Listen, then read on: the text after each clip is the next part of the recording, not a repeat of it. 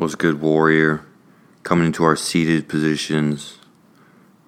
They'll try to break us, but poised, releasing good thoughts or good chemicals in the body. Whenever we're seated, we just want to get the best geometry, best ergonomics as possible. So just understand the spine. If its spine is sitting completely straight, vertical, perpendicular with the ground, and then understand we want to try and stretch it forward, back, left, and right. So if we have to sit for long periods of time, whether it's in the courtroom, whether it's in some holding cell, anything, or they're just limiting the amount of movement, just stay positive, and then small little tweaks. Just biggest thing, stretching the hips and stretching the spine, and then the hamstrings, and just trying to have good posture, so that our body isn't trying to over-dominate one muscle versus the next. So we've got good symmetry, left, right, front, center. So coming from a seated position, just relaxing the shoulders down the back. Find that equilibrium where the shoulders right over the hips. And then we can get some seated spinal twists. You can rotate to the left. Bring that right hand on the opposite outside of your left thigh. Left hand could come to the back of the chair and just get in a nice little twist towards the left. Tall spine as we inhale, crown of the head's reaching up. On the exhale, we're trying to twist a little bit deeper. And you can hold this for three, two, one. Then we're coming back to center. Maybe get some neck rolls, shoulder rolls in. And then exhale into the opposite side, going towards the right. Left hand's going to reach on the outside of that right thigh. So you can get deeper into the twist. Right hand could come to the back of the chair or the wall. Three, two, one. Back to center. Shoulder rolls forward. Shoulder rolls backwards. Arms can reach up. Taking a back bend if you can. Just lifting with that heart up through the ceiling. And then with exhale, just tuck the chin, roll the shoulders forward. So even when we're sitting down, we can get these cat-cow stretches, essentially to stretch the spine. So we're tucking the chin, rolling the shoulders forward, pressing the spine outwards, just getting it nice, rolled, curved. And then we're going to inhale, take a back bend, and just bend it the opposite way. Getting some pliability in it, trying to circulate the spinal fluid as we take some nice controlled breaths, pumping that spinal fluid up and down, keeping the nervous system calm. So making sure that we bend the spine forward, backwards, left, and right every day, every morning, every opportunity. And then now checking in with the hips, which is our hub, the majority of our muscles. So if we come to the edge of a seat, or if we're just sitting on the ground, we can get a seated forward fold. So just wiggle the hips, get nice and rooted on your sit bones. And then exhale, just hinging at the hips, leading with the heart, forward fold, stretching out the hamstrings. You can do both legs piked out, or you can just do one at a time, with one foot tucked in and the other one stretched out. So just isolate the legs.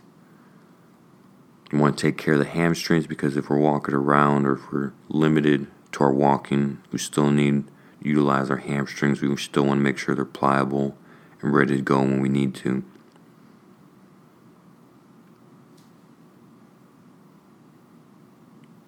Also option, if you, the stretch is a little tough to reach the toes or anything like that, you can put a pillow on your lap or a book bag or any object to help ease a forward fold. And just each breath, you're reaching the crown of your head towards your toes. Exhale, just trying to fold a little bit deeper, not trying to strain anything. So after you get those hamstrings, come back up, nice easy seated position. And then we're going to cross one ankle over the opposite knee. Again, very crucial, stretch the figure four hip opener. So this is going to help stretch our hamstrings, our glutes, piriformis, and help with the leg integrity between our knee, calves, thighs, and also loosen up any pain we might feel in the low back, sciatic nerve pinching, or upper back knots. So we want to try and get this three to seven minutes every day.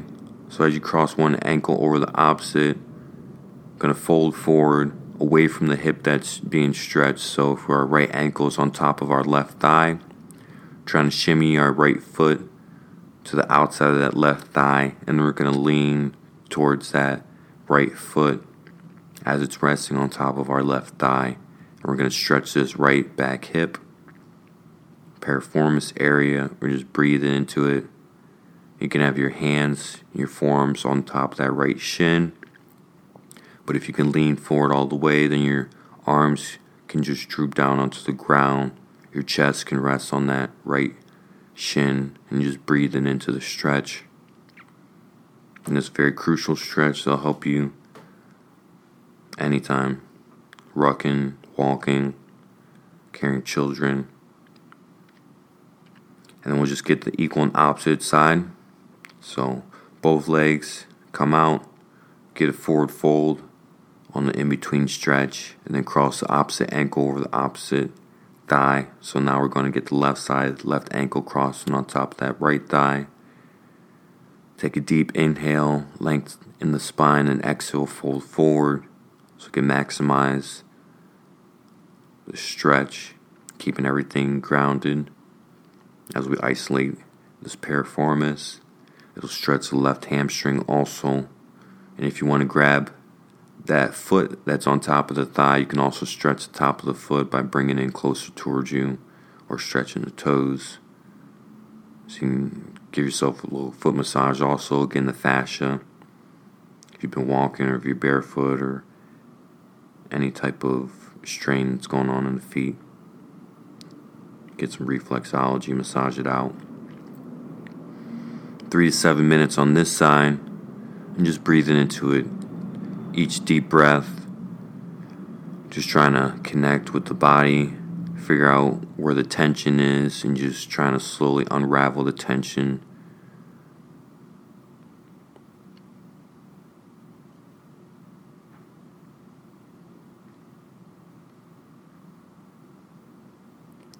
Just three to seven minutes there, or as much as you can, even if it's thirty seconds or a quick little five second stretch, that'll be super beneficial.